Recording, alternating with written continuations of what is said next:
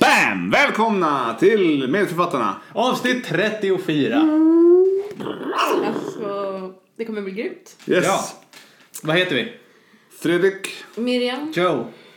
och vi Vad ska är vi göra? Medförfattarna. Vi ska prata om något nytt, gammalt och udda ifrån den medicinska vetenskapen. Vilket lärosäte som helst. Mm, Vi är Den här ute på gången. Sverigeturné då. Förra gången var vi på Karolinska institutet, Karolinska sjukhuset. Ja, lyckat. Det var Mm. väldigt lyckat. Väldigt mycket eh, härliga kommentarer på sociala medier Ja, har det varit. ja. tackar vi för! Fantastiskt. Och nästa gång så pratar vi om Linköping eller Örebro, det får vi se. ja vi får se. Mm. Men idag pratar vi om Vad som helst. vad, vad vi vill. Ja, Skönt. mår ni bra? Ja, det, gör vi. det tycker jag. Så jag har semester. Jag har inte semester, jag är på psyk. Och jag eh, är ju på magtarm. Mm. Som det nu heter i Malmö. Gastro, alltså. Det är ju lite taskigt mot alla leverpatienter vi har egentligen. Att Mm. den heter magtarm. Magtarm och lite annat. Ja. Små Magtarm med mera. Mm. Jag trivs. Mm. Men eh, ska vi eh, dra igång? Ja, men någonting gammalt. Yes.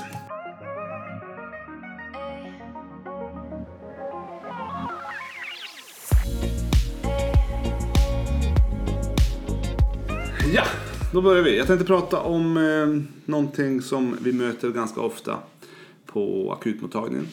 Allihopa. Okej. Inte varje dag, men Ett ansträngt vårdplatsläge. Mm, nej, inte, inte det tänkte jag på. Utan jag har ju som som sagt semester så jag är ju inte, inte som inte det minsta ansträngd. Jag tänker ju mer att det är som vanligt. Ja. Det är ju ganska ansträngt i vanliga fall. Nej, men det här, ehm, det här är ehm, någonting som är något annat än ansträngt vårdläge. Eh, Den tidigaste referensen som jag har hittat ehm, det är när jag själv har legat på kvällarna och läst eh, lite böcker. Jag läste Shakespeares Romeo och Julia. Nej, jag har inte läst den. Men, eh, men om man har läst den Ja. så, så, så finns det en, eh, en referens till det här problemet tydligen.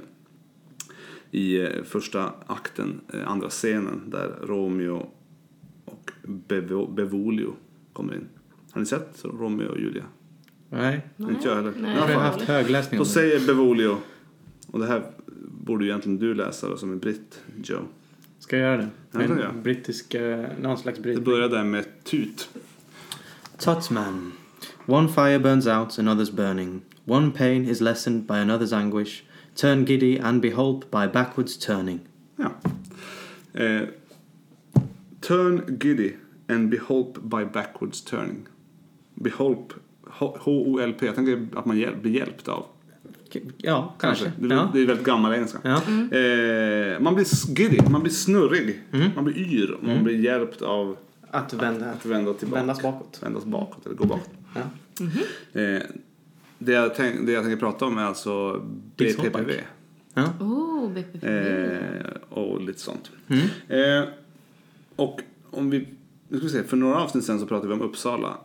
Och då pratade, när jag läste på om Olof, eh, vad heter han, Rude, Rudberg. Rudberg. Rud- Rudeberg. Rudebäck. Rudbeck. Eh, så, så läste jag även på om en annan man som då hette Robert Barany. Som var då österrikare, ö, ungerösterrikare. Men han eh, har fått Nobelpris. Han fick väl det där Nobelpriset innan han kom till Uppsala så vi valde ju inte att välja honom. Han var i alla fall, han blev svensk medborgare 1919 så jag vet inte exakt när han kom till Sverige. Men eh, han var öron, näsa, halsläkare i Uppsala. Och eh, väldigt eh, involverad i balansorganen och fick Nobelpris för, för sina upptäckter där. Så 1921 så upptäckte han något som han kallade för någon sorts positionell yrsel. Ehm, och delade upp dem i två delar. Den ena var ansåg han var härrörande ifrån eh, otolitsystemet. Så st- kristallerna, stenarna i, öron, i öronbalans. I, vad heter de? Bågångarna. Bågångarna. Och den andra var lite mer centrala orsaker. Eh, och han beskriver inte de symptomen i någon jättestor detalj men, men eh, det han beskriver är väl ganska spot on.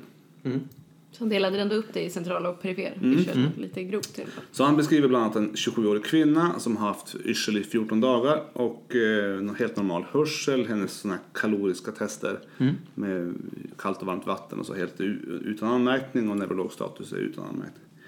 Och då skriver han här, eh, citeras han då som My assistant, Dr. Karlefors, som också var en professor, eller eh, och läkare i Uppsala, Dr. Karlefors first noticed that the attacks only appeared when she lay on her right side. When she did this, there appeared a strong rotatory nystagmus to the right. Och eh, sen beskriver han då att de försvann efter ungefär 30 sekunder och när hon gjorde det flera gånger så blev det mindre och mindre uttalat. Uttröttbarhet. Så det fanns en uttröttbarhet. Sen sa jag inte så mycket mer om det här. Det var, åt andra hållet, åt vänster, så var det ingen, inga symptom. Sen fortsätter då någon läkare som heter Ny- Nylén, tror jag. For, for, forskar och säkert också i Uppsala, jag vet faktiskt inte. Men inte förrän 1952 så är det någon som eh, gör detta lite mer eh, s- s- l- så här lättgreppbart, sammanfattar det. Mm. Och det är två stycken Lund, Lundare, två stycken Londonläkare som heter Margaret Dix och Charles Holpike. Oh, de Mm. Och känner de, vi igen. Ja, Dix och Holpike. De gjorde en... ehm, Men så Dix var inte en eh, snubbe? Nej, Margaret eh, får vi anta. Det låter ju väldigt kvinnligt. De eh, gjorde en, eh, en ganska lång, eller en väldigt lång s- artikel på, jag vet inte hur många sidor den var, 15-20 sidor, mycket bilder på, på preparat. Men de, de sammanfattar egentligen hela yrselområdet kan man säga. Hela. Mycket olika yrslar, må- från Mm. meniers och till centrala problem. Men sen så har de ehm, eh, upptäckt, eh, eller gjort, de tillverkar, tillverkar, de skapar ett test där i, då, i den här artikeln från 1952. Som de säger kan visa på en sjukdom som de kallar för positional nystagmus of the benign positional type. Det var lite tårta på tårta där känns det som. Eh. Ja, eh, precis. Och eh, det de gjorde då är ju det som vi idag eh, gör i det vi, det vi idag kallar Dixolpax. De har liksom lyckats de har test, säkert testat massa olika metoder men där har de upptäckt då att man sätter patienten upp på en brits positionerad så att när patienten sen lägger sig bakåt så kommer huvudet att hamna utanför britsen så att nacken eh, extenderas till 30 till 45 grader. Eh, sitter patienten, vrider den åt det hållet man, den båggången man vill testa, till höger till exempel. Och sen, 45 grader är det då. eh, precis, Med huvudet. Fyrt- Ja. 45 grader, lite, lite, hakan lite lätt uppåt. Kasta bakåt, hastigt bakåt, ner så hamnar huvudet ner så man tittar egentligen bakåt eh, på väggen bakom britsen. Så s- bör det eff- vara en liten, en liten lugn stund, några sekunder och sen ska, ska den här framförallt yrseln komma då, och gärna med nystagmus som slår mot golvet. Och nystagmus alltså att... Ögonen slår eh, ja, Knappt Slår, åt, eh, Mm. slå, står och slår, de står och hoppar liksom. Eh, mot det sjuka örat, i det här fallet höger. då.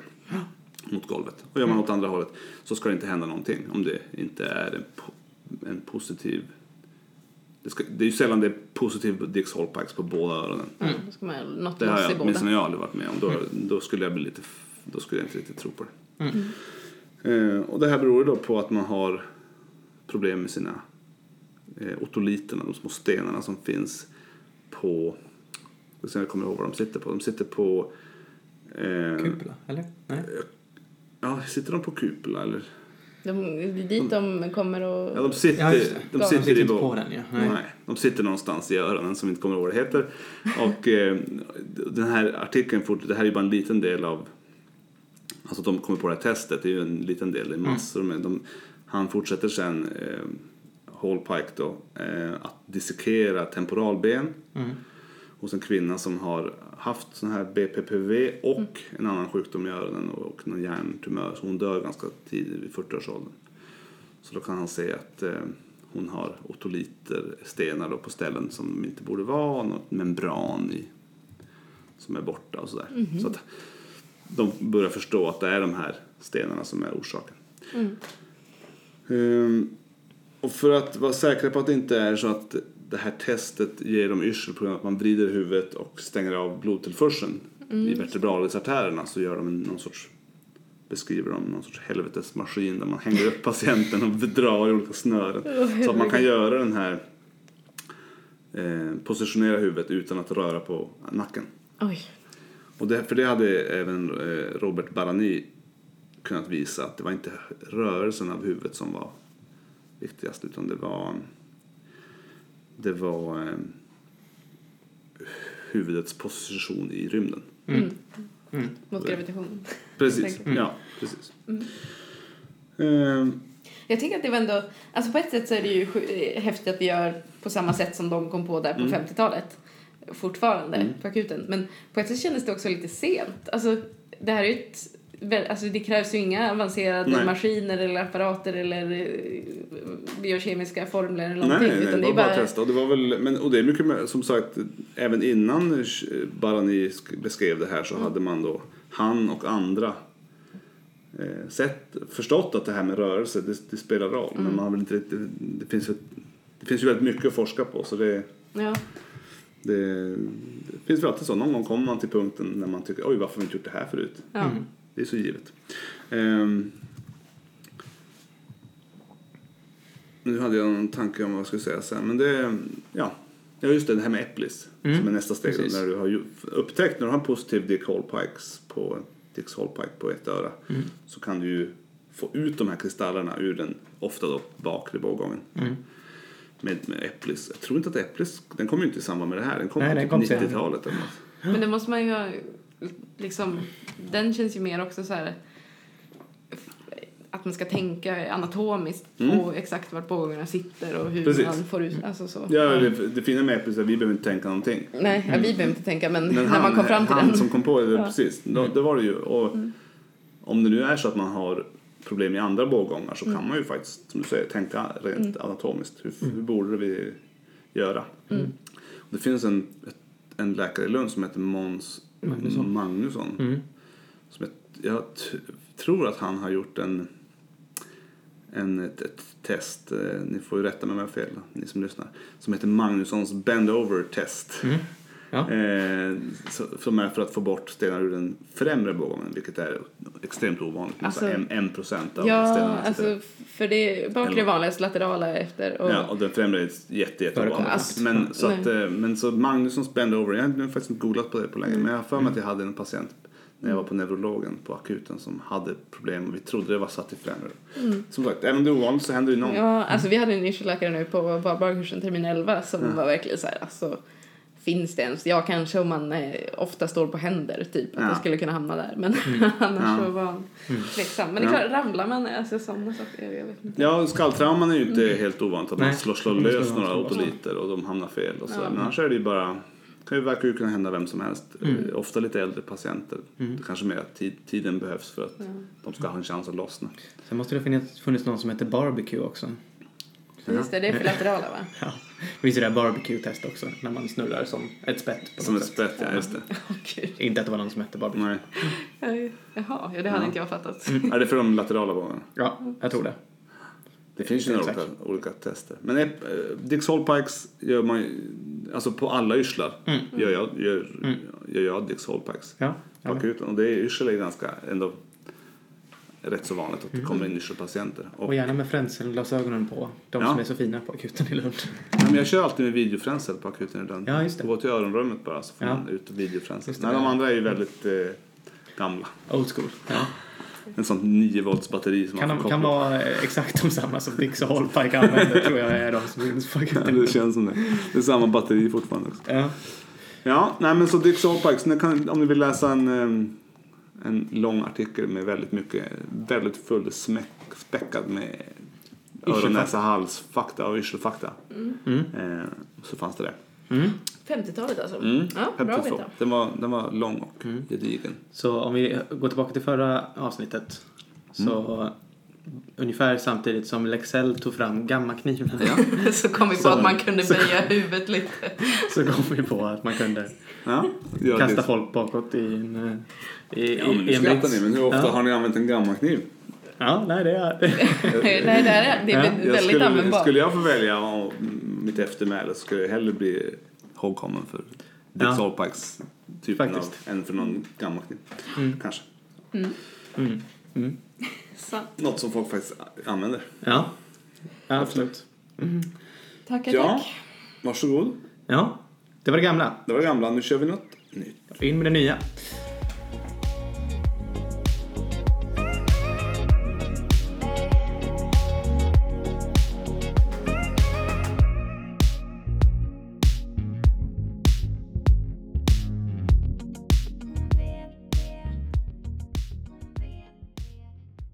Ja, nytt och fräscht. Jag ska fortsätta på öron, näsa, hals-temat. Oj, det blir så himla mycket. Ja, du, okej. Har du öron, näsa, hals eller? Nej, jag har faktiskt Men inte finns det alls. något roligare än öron, näsa, hals? Det är möjligtvis narkos. Annars är det inte... Det är roligt. Mm. Det är ganska roligt. Ja, jag Men gillar jag det. är ganska less, alltså, jag vet Men inte. jag tror de flesta... Det måste ändå vara en av, en av de grejerna som nästan... Om Många man ska hitta kan någon tänka som, sig. Mm. Ja, men precis. Ett område som de många tycker är kul. Ja, På läkarprogrammet. Mm. och Mm. så alla blir tänker jag. glada men när de så här, tänker det- på, på något sätt. Jag vet Mm. inte. Ja. Ja, man har en varm känsla. Ja.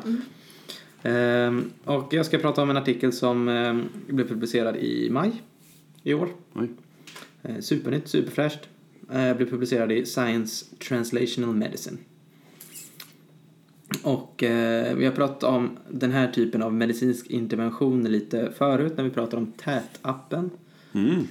Eh, Från Umeå. från Umeå, ja. Oj, du är liksom Mr Digitalisering här. Ja, precis. Jag eh, hakar på eh, Almedalen-temat med mycket digitalisering. Okej. Ja.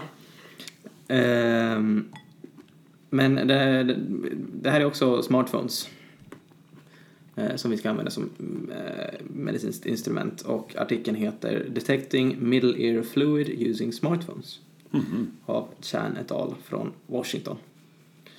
Eh, och vätska i mellanörat, det kan man ju ha ibland. Det vet jag att du inte hade för inte så länge sedan, Miriam. Mm, det är drygt. Rekommenderar du det? Nej, alltså särskilt när jag hade jättemycket i båda öronen så var det svårt att leva ett normalt liv faktiskt för jag hörde ingenting. mm, Halvkul. Mm. Mm. Hade du ett otoskop hemma eller? Nej, alltså det här var ju, Mm. men det här var ju efter termin fem. Jag hade inte läst öronen heller så jag fattade ju ingenting om vad som hände. Mm. Men sen gick jag till vårdcentralen och hade en läkare som var, blev eld och lågor över att jag var läkarstudent och visade och förklarade och testade allting. Mm. Så då fick jag lära mig att vad SOM är för någonting. Mm. Och hur, eh, om någon kommer in till er på vårdcentralen och har antingen en misstänkt akut mediotit eller en sekretorisk mediotit, Mm. vad gör ni då? Tittar med mikroskop eller otskop Mm. i örat. Mm. Siglar. Mm, vad är det? Blåsa luft. Mm. Så se om den rör sig. Och titta om trumhinnan rör sig. Och är det vätska bakom mellanörat så rör det sig ju dåligt, själva Mm. trumhinnan. Och man kan ju också se vätskan utan att sigla va? Ser lite bubblor, Ja precis, det rör sig. kan man ju säga också. Så det, Och så kan man ju suga vax. sen har man ju en grej till också i arsenalen. Det finns något man kan skicka, för det visade han för mig då, Mm, med just det. Mm. signaler mot som studsar och kommer tillbaka och Just det. visar hur rörlig den är. Precis, Just det, en vad är det? tympanometer. Tympanometer ja. Mm. Så de finns ju också. Det har jag använt på öronen. Mm. Ja. Eh, Så det är väl de grejerna man har. Eh, Och eh, vi har haft de diagnoserna vi, vi pratar om är ju i princip eh, akut mediotit, alltså en öroninflammation och sekretorisk mediotit. Mm. Ehm, Och, eh, men tidigare studier har visat att 7-33% av eh, de här fallen i primärvården, det här gäller väl då USA, faktiskt använder sigling. Eh, Att det används ganska sällan, Mm. i alla fall där. Eh, Tympanometri är tydligen dyrt. Ah, Ja, det känns inte som det. Eh, Apparaten känns inte... alltså har, har, har ni använt den? Ja, Det, är ju Alltså- som världens, det, är som en, det ser ut som en jättegammal EKG-maskin typ. Mm. Och så får man titta på en bild när det är en bil som ska backa för det är en i bil, ja, garaget. eller hur? Ja, precis. För Oj, jag, bla- det var jag, det inte för jag på- blandar ihop den Ja, det är med... lundare så, för då säger Ja. man till barnen, som, för det är ofta kanske barn. Titta på bilen. Titta Ja. på bilen, t- titta tills bilen har backat in i garaget och då Mm. För jag blandar alltid ihop stängs dörren och så är det ungefär. Jag blandar alltid ihop den med för på ehm, de här eh, FEV-maskinerna, de som blåser, eh, de som man ska blåsa i, då ska man ju blåsa ett moln. Nej, det är ehm, kväveoxidmätningen. Mm, det har jag aldrig gjort. När man blåser i Om en man sån, ska då ska kolla man fast blåsa ett litet moln längs, eh, längs, Blåsa bort det. längs en Aha. bana. Nej. Eh, Okej, ja. Men det är en bil jag på Ja, tympanometern. på tympanometern i Lund är det Ja, ja, klart, klart ja, precis. beroende på vilket märke. Men det känns ju som en... Sammanfattningsvis känns det inte som dyra saker. Man betalar ju ingenting per gång man gör det. Man köper ju maskinen. Den Mm. kan inte kosta. Den kan inte kosta mer än 100 000 kronor. Alltså det är helt omöjligt. Mm. I så fall. Ja, men tydligen är det dyrt. Ja, då är det någon som betalar, säkert betalar royalties i USA för varje gång man kör den. Och eh, principen bakom både tympanometrin och den här smartphone-devicen är akustisk reflektometri. Alltså att man skickar ett ljud och mäter eh, det som studsar Mm. och hur det interfererar med nästa ljudvåg. Just det. Mm. Eh, lite som ultraljud, men inte Och som... lite som... Eh, Det här man gör på små barn som är nyfödda. Som jag inte kommer ihåg vad det heter. Transkutan billig mätning? Nej. Nej, nej, nu testar hörseln på nyfödda. Eh, AB... eh, Ja, kommer inte ihåg Vad vad det heter det? Heter inte det? Jag kommer inte ihåg vad det heter, men ja. Du, stopp, du skick- skickar in en ljudsignal och så lyssnar du på när du Jaha. hör att de här små Just det, de ska hörseln... eh, testa hörseln innan de kan säga att de hör någonting. De är två dagar gamla så de Ja. säger ju inte så mycket. Hör du nu? Men förr gjorde man väl det på åtta månaders, typ så klingar man lite med... Mm. Eh, ja, skitsamma. Något sånt. Ja, Ja, men det är eh, alltså principen bakom den här smartphone-appen som det är. Eh, Att eh, man skickar ut ett ljud eh, som låter som fågelkvitter. Chirp, ett litet chirp som man spelar på högtalaren eller som man på spelar... högtalaren. Ja. Eh, Och som då fångas upp i telefonens mikrofon. Som lyckligtvis på många telefoner verkar vara samma utgång. Att både högtalaren och mikrofonupptaget är i samma. Ja, Eh, så man ska samma sitta och ställe. lyssna som att man pratar i telefon. Nej, utan jag Nej, tror men det, är okej, från, men- det, eller, jo, det är från ehm, liksom, högtalaren längst ner på din telefon. vid hemknappen typ. Så Ja, ska man sitta. precis. Okej. Precis. Men du ska inte bara hålla den. För att få bättre resultat ska du också vika, klippa till och vika en liten papperstratt. eh, som du får med instruktioner om att du eh, Ja, för att- viker ihop och tejpar ihop och sen sätt- stoppar in i Ja, just det, Alltså, du hörselgången. vill, fok- du vill fokusera ljudet. Och så stoppar du in telefonen i andra änden. Eh, så får du det här eh, fint in i hörselgången. Eh, och då använder den här appen eh, någon slags logistisk regressionsbaserad machine learning. Ehm, Mhm. ja, Det låter fint. Men alltså, alla som vill få pengar från... det är bara att säga machine learning. sk- Sätt in machine learning någonstans i, din, i, ditt, eh, i din pitch så får du pengar. Ja, lite så. Och det här har man då testat en del om, men den här appen kan vara något att ha. Mm. Eh, Vad hette appen? eh, det, det står inte. Den är nog inte tillgänglig. Mm. Nej, vi behöver ju en sån. Vi behövde ju en sån för några veckor sedan. Ja, man behöver ju en sån ganska ofta, men märk, eller ja, inte så ofta. Inte jätteofta, men när man behöver ett otoskop så har man ju inte det. Nej. Nej. Och det är väldigt frustrerande för man känner ju att det här är, det är så pass enkla diagnoser att ställa ändå om man bara har När man på ett det man ska sjukhus så har man ju. Men när man så, Mm. på krogen, som man kan vara. Eller, Eller hemma och bara nej, jag Jag pallar orkar inte. inte gå till vårdcentralen, snälla. Mm. Nej, okej. Men det finns alltså ingen app att ladda ner som du Nej. Mm. vet? Nej. Okej, synd. Inte vad jag kunnat titta. Och definitivt inte på svenska App Store. Nu, ja. det här, eh, den här appen testades på 98 öron eh, mellan 18 månader och 17 år. Mm. Ehm, Barnöron bara. Jaha. Ja, precis. Det här är bara, bara barn. Ehm, och det var då antingen patienter som väntade på att få rör Mm. eh, eller patienter som väntade på en helt annan operation, typ tonsilektomi. Mhm. Så en del kunde man ju anta hade vätska Nej, just det. De som skulle eh, få det. i mellanörat. De som skulle få rör, det är därför de ska få rör. Eh, och de andra skulle då inte ha det. Så att man testar normala öron också. Eh, och så testade man då med den här appen. Man testade med en tympanometer. Och sen så opererade man ju också de här patienterna, eller man satte ju in rören. Så man kunde ju se när man snittade upp trumhinnan, finns det någon vätska? Oj, det är bra gold standard att jämföra med. Mm. Ja. Jo. Ehm, och man siglade dem också. En Ja. öron- och halsläkare siglade också. Ehm, man försökte faktiskt även klassificera om man kunde se någon skillnad på om vätskan var serös, eh, mucinoid eller purulent. Okej.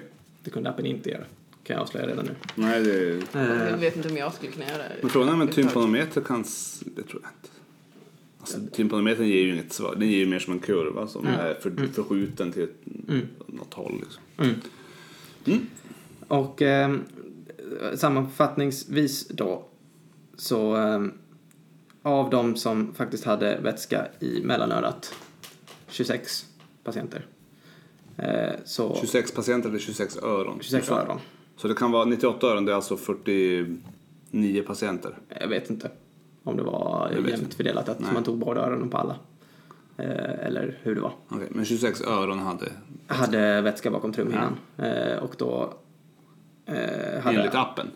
Nej, Eller hade det också? okej. Mm. ja, 26 hade Ja, okej. eh, vätska bakom öronen. Och eh, 22 klassades som positiva på, eh, På appen. på eh, appen. Eh, och eh, av 70 eh, öron som inte hade eh, vätska eh, i mellanörat eh, så sa appen att det inte fanns vätska i mellanörat i 56 fall. 56 av 70. Mhm. Det är ju Riktigt. lite många, många falska positiva. Mm. Eh, så en sensitivitet på cirka 80 5% och en specificitet på cirka 82%. Ja. Alltså helt okej Ja, för någon för att lilla vara en app. papperstratt och en Ja. Mm. app. Ja. Precis, som vem som helst kan testa hemma och... Mm. Tympanometern, sensitivitet på 77% Oj. och specificitet på 78%. Så Jaha, de var det bättre än lite tympanometern och eh, gratis Mm. kan man säga, kan man tänka sig. Perspektiv. Och eh, de har ju, men det de försökte göra då var också att försöka använda ungefär samma klassificeringssystem som tympanometern har, alltså tympanometerns kriterier. Eh, och då var telefonen sämre. Mm. Okej. Eh, utan det är nog den här machine learning-aspekten som faktiskt gör appen bättre. Mm. Okej. Snarare än liksom kvaliteten på den mekaniska Mm. eh, anordningen. Men klassificera Mm. känns ju mindre relevant. Det är ju mer... Ja. Men Ja. samtidigt så... Nej, alltså klassificera- jag menar att de kriterierna som Jaha, eh, okej. tympanometern har. Om man Mm. använder smartphone-appen som eh, och säger Mm. Som tympanometer. som tympanometer Mm. så är den sämre. ja. Men, eh, Men i mer frågan vätska ja nej så var den bättre. Nej, alltså den ska inte klassificera någonting. Nej? Den ska ju svara på frågan, är det vätska? Ja. eller nej? Ja, och det var appen helt okej på. Ja. Det, det var appen bra på. Ja, Om eh, det var det jag Om menade. den fick ja. använda sina egna kriterier. Ja, om den måste okej. använda tympanometerns kriterier. Ja. Mm. Vad den, Ja. är, den här frekvensen. Eh, om det studsar tillbaka si och så lång tid. Om Mhm. den, Men Så använder den liksom tympanometerns mjukvara Jaha. Mm. eh, så är den sämre. Ja, men det låter ju... Det, Men använder den inte, det är ju mjuk, mjukvaran är ju det som gör att den är Mm. ja, bättre absolut. än, eh, än det är ju inte tympanometern. högtalaren som är liksom Nej. så jävla superior på en ma- smartphone. Precis. Då Mm. förstår jag. Och de har testat vidare den. Den har bra test, retest, reliability. Mm, Eh, när man testar om flera gånger Mm. eh, på samma öra. Eh, verkar funka bra under 18 månader också. Mm. Eh, när de testar på ett mindre antal patienter där. Funkar, verkar funka bra på andra telefoner. De testar det med olika telefoner. Mm. Eh, I första studien använder de ju bara en telefonmodell. En Samsung Galaxy av något slag. 6 Wow, tror jag. wow. Sån Eh. som brinner. Vad sa du? En sån som brinner upp. Nej, det var inte något som Ja, sju gånger. Dålig kombo. Eh, Och det verkar funka bra även när föräldrar ska använda den. Eh, Att de testade det. Ja, just det. Så det det är behöver inte en inte vara läkare en Ja, som... att Mm, professionell... inte eh, en öron näsa halsläkare använder den. Nej. Att nu ska vi se till att föräldrarna också kan använda den. Det tog Ja. medeltiden för att sätta ihop tratten var 2,8 minuter. Ja, men det kan man väl lägga då. Ja, men det gör du ju en gång Ja, per Mm. tillfälle åtminstone. ja. men det, så lång tid kan det Vänta på ta vårdcentral. att... Ja, Annars tar det ju Vrida till mellan en 5 och pause. 10 sekunder att vika papper. Har vi ju lärt, lärt ja oss i förra. toapapper. Ja. Toapapper. ja, så det tar längre tid. att Kanske om vika. de använder toapapper och lär sig av eh, KI-forskarna så kan det gå mycket fortare. Och, Hur eh, många arbetstimmar per år lägger man på att vika trattar till såna här öron? Ja, det får vi se framöver. Och eh, man har testat lite. Tratten ska ha en viss öppningsdiameter, 5-10 millimeter. Annars är det risk för falskt negativa om den är, öppningsdiametern är för liten. Nej, det Eh, studsar tillbaka utanför. den klassar falskt positivt hos vissa patienter man har testat det på med kolesteatom eller brott i hörselbenskedjan. Men då har Det de en känns, ju annan vettigt, anledning till det att känns ju det är... Mm. väldigt vettigt att komma till öron läsa halsläkaren då och säga jag tror att jag har vätska bakom öronen. Nej, du har brutit Ja, ja För då har de ju en annan anledning till upphävd rörlighet bara. Ja, tänker ja, ja, Alltså, precis. ja. Mm. Men eh, den, den, ja, appen säger ju att det kan vara vätska i mellanörat Mm, jo, det i är de fallen. Mm, det är bra. Eh, samma sak om man tidigare har gjort eh, tympano, ty- tympanoplastik, alltså att man har opererat trumhinnan. Ja. Och rimligt. Ja, precis. Och verkar funka okej med bakgrundsljud under 80 decibel också, vilket också är ganska viktigt om ett barn skriker. Ja. Ja, Det var svårt att höra något annat. Men det, jag tänker att här finns ju en marknad att släppa appen och sälja en liten färdig tratt. ja precis. Så slipper man lägga de där 2,8 minuterna på eh, att vika sin tratt. Ja. Ja, men det känns också som att tratten kan spela stor roll här. Det, Mm. Det ska vara rätt diameter. Och eh, det är okej om man har eh, en partiell eh, vaxpropp. Okej. Eh, De hade ingen patient som hade liksom en fullständig vaxpropp som de kunde testa det här på. Mm. Så de petade in lite modellera i örat. det får man bara göra om man är öron näsa halsläkare. Ja, jag tänkte säga, det får man verkligen vara tydlig med barnen att det här får du inte göra själv. Ehm, och ehm, Hotell. då visar den eh, fel då, men på grund av att det är skillnad på avståndet, att öronvaxet är ju på ett annat avstånd Mm. än där vätskan i mellanörat är, så, så trodde de att det här kan vi ju lära appen Ja, ja. skillnaden på vad som är öronvax och vad som är ehm, Just det. väska i mellanörat. För det ligger mycket närmare Ja, ja. Och eh, inga- mikrofonen. Problem med om det har gått hål i trumhinnor och sånt där. Eh, det, det testar de faktiskt inte. Ingenting eh, med perforerad trumhinna.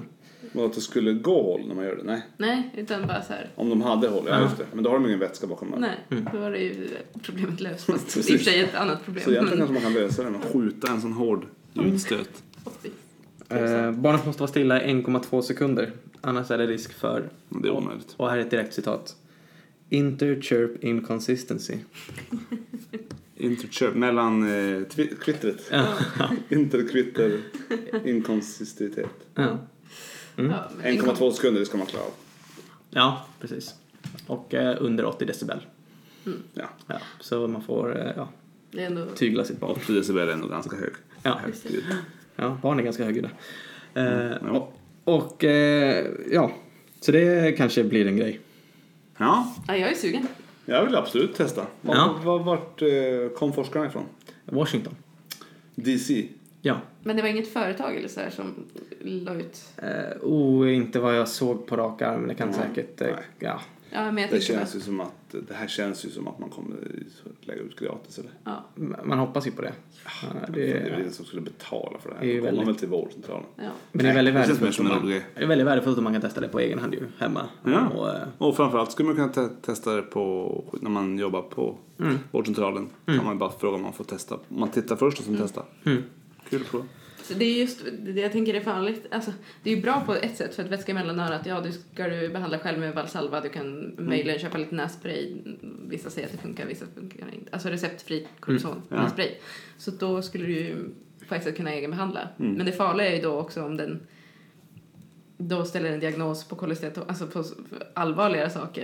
Just det. Eh, och sen försöker man lösa det med egenbehandling. Men Förhoppningsvis har man en annan sym- symptombild då, Ja, som precis. eh, Ja. man ändå får prata med en läkare om. Ja. Precis. Och man kanske är 70 plus, inte Mm. 17. Nej.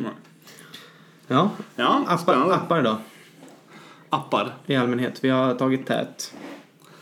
Ja, den har jag aldrig använt. Mm. Ehm, Ja, jag använder den ju ett par dagar och registrerade hur ofta jag gjorde så mina medicinska veckomål. appar. Jag har ju använt eh, när vi har väntat, eh, när min fru har väntat barn, har jag använt såna här 1177 s, Mm. typ barn, vänta barn-app, jag vet inte vad den heter ens. Men Där man registrerar grejer. Ja, men man, när man säger väl typ beräknat födelsedatum Mm. och så, så säger den att nu är du i vecka si och så kan man läsa om hur barnet är stort, hur stort det är och vad det gör just nu. och så. Och det finns ju många sådana som liksom registrerar och hå- håller koll på saker. Framförallt diabetes, men det finns även för Parkinson-patienter och bröstcancer. Sådana som lite mer håller koll på typ insulindos eller på Ja, Ah, okej.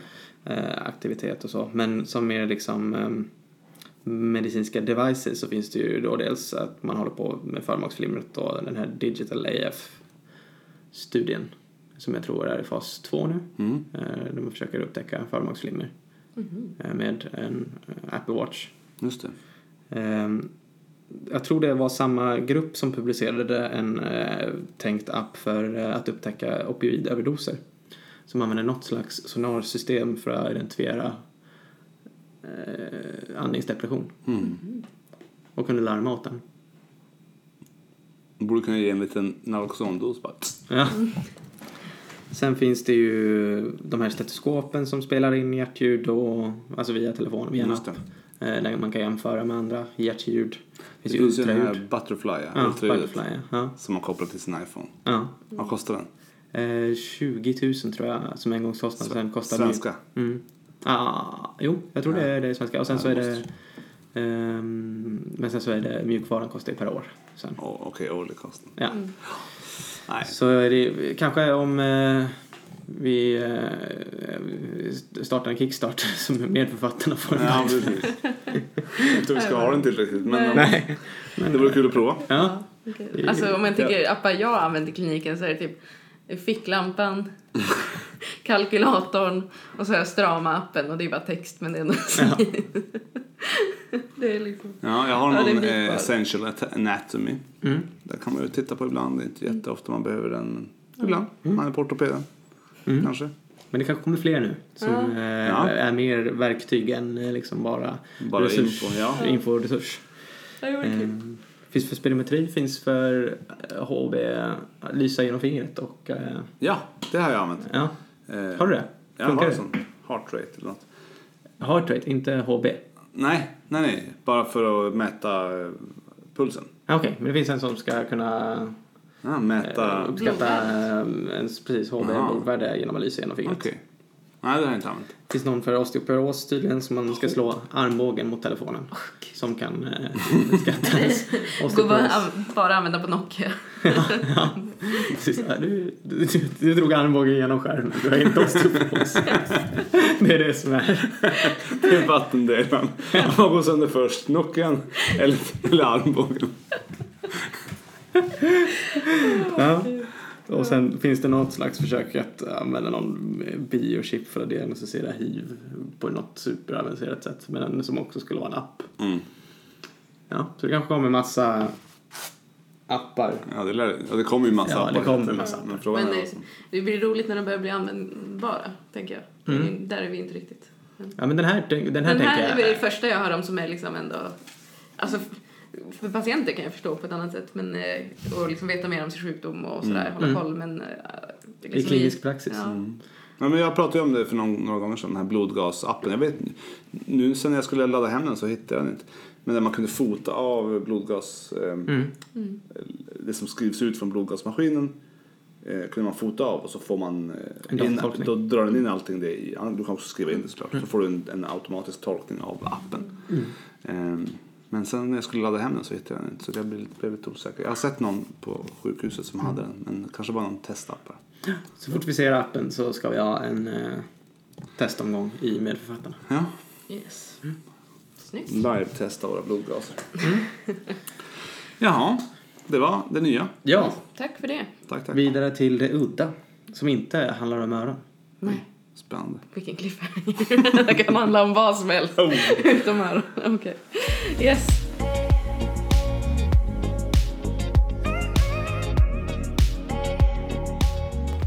Ja, då tar vi kvällens sista artikel. Och jag har faktiskt valt ett ämne jag eh, brinner för lite extra, känner jag. Arbetsmiljömedicin. Nej. Men jag tycker att det här har ett budskap som är värt att tapetsera Sverige med. Reklam i tunnelbanan, vad som helst, på löpsedlarna. Oj. Det är normal avföringsfrekvens. Oh!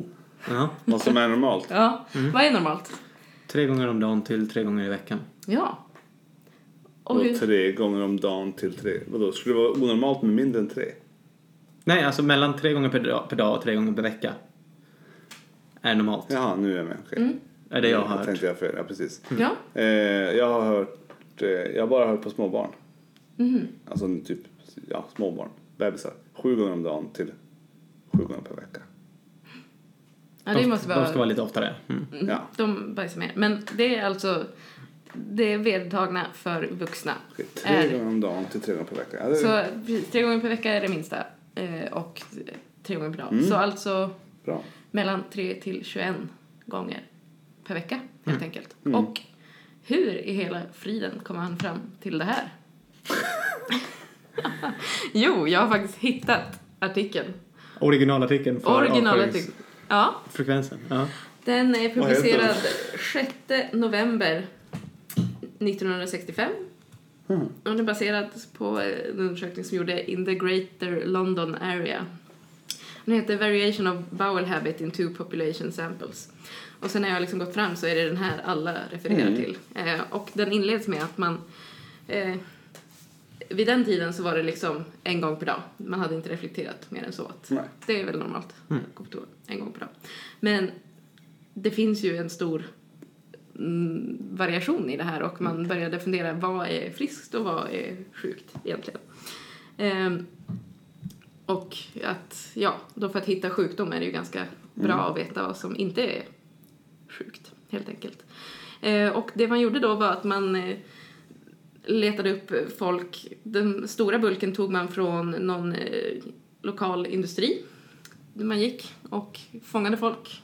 Eh, och så hade man ett formulär helt enkelt där det står bara eh, eh, How many bowel actions do you have? Och liksom per day or per week och så står det lite om man, om man är, har varit, haft eh, tyfoid, dysenteri eller eh, food poisoning liksom, senaste tiden. Eh, och eh, om man har haft någon förändring i sin bowel habit eh, det senaste året och om man tar några laxeringsmedel och om man själv uppskattar det som eh, löst, normalt eller förstoppat. Eh, och då hittade man, ehm, och sen tog man 400 patienter också, det var väl typ 600 drygt från den här industrin och sen 400 patienter från en general practitioners ställe. Och alla fick svara på samma Mm. formulär. Ja, precis på det formuläret. Eh, och det man fann då var väl att eh, ja, 99 versus 98 procent föll inom det här Tre, ja, tre, tre regeln. 3-3-regeln. Eh, och eh, gissa, kan, det fanns lite intervall här nu då. Eh, mindre, eh, två eller mindre per vecka. Det är alltså ovanligt då eh, med tanke på. Eh, Tre till fyra per vecka, fem till sju per vecka. Eh, och liksom mellan en till tre per dag eller tre per dag, mer än tre per dag. Vad, vad kan ni tänka liksom är ungefär det intervallet? Vad är vanligast? No, Oh, det var det. Jag Fem- skulle tro- 57 gånger i veckan. Gissar Ja, jag. det tror jag också. Mm, det var absolut vanligast. Det ska vi se på industrin där så Vilket var är det... Mm. med att förklara varför man tänkte så. En gång om Mm. dagen. Nej, det är Lite ungefär- mindre. Någon kanske det blir varannan dag och någon Mm. gång blir det två gånger. För att det slumpar sig så. Det Det känns- var ungefär 75 procent som var i det intervallet, så det var det absolut vanligaste. Eh, och sen var det väl kanske mellan 10 och 20 procent beroende på vilken man frågade som hade lite mer än så. Ungefär eh, mer än en om dagen då. Och sen var det tredje vanligaste var ju att man hade bara 3 till 4 gånger per vecka. Mhm. Mm. Och man såg att generellt var kvinnor benägna att gå lite mindre Mer sällan, ofta ja. än män. Mm. Och ju äldre man blir, desto mindre Mm. gick man på toa. Och de flesta skattade sig också som normala då, helt enkelt. Mm. Eh, De upplevde Och inte att det var några problem. avföringskonsistensen och Precis, det var allt. väldigt, så det, och här var det väldigt få som tyckte att de var lösa eller konstiperade i magen. Det intressanta var ju med alltså att man använde laxerande. Det var ju typ mellan 15 och 20 procent som använde laxerande så här regelbundet i alla fall. När, när var det här? 60. 60-talet. Jaha. Fast de tyckte, De och de var flesta de- tyckte att de hade normal avföring men ändå så använde de laxerande. Ja, eller de Ja, de kanske gör det tyckte på grund av... För att de, eller så Ja. hade de alltid, så har mamma alltid gjort. Ja, ja, men för jag tänker att så här, det här var ju ändå en, de flesta var ju en frisk population Mm. liksom.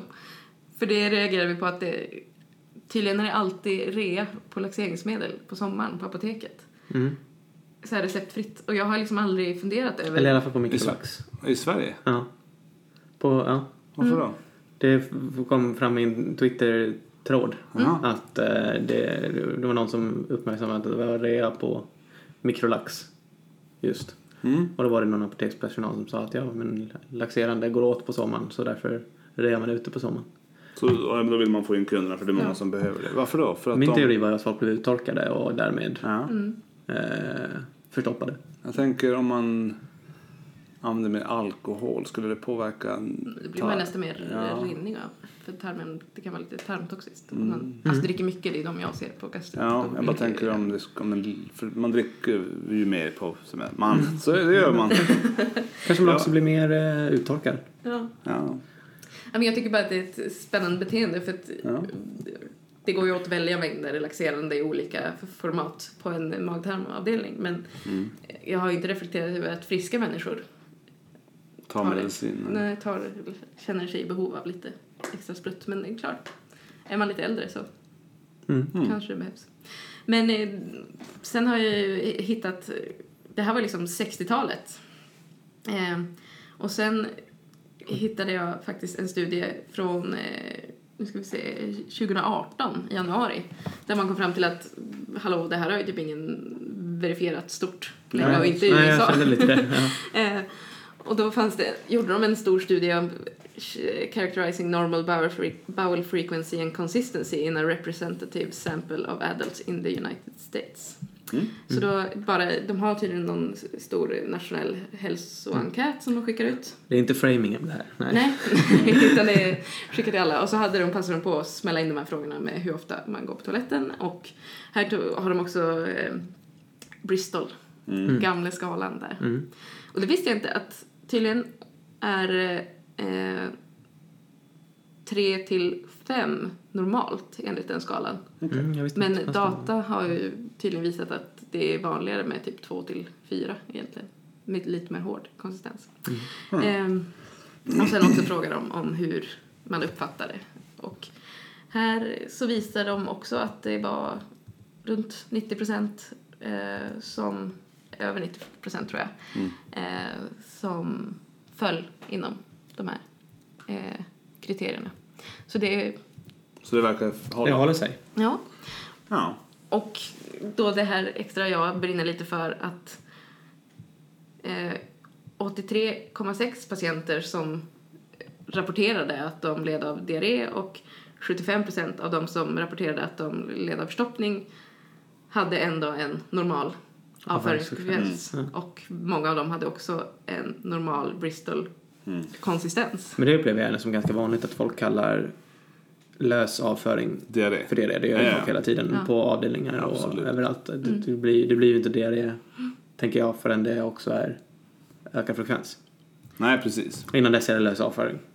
Och på, Ja, och en, en lös avföring och en, liksom, en riktig diarré. För det blir ju panik på en vårdavdelning om någon har eh, lös avföring. Mm. Eh, Ja.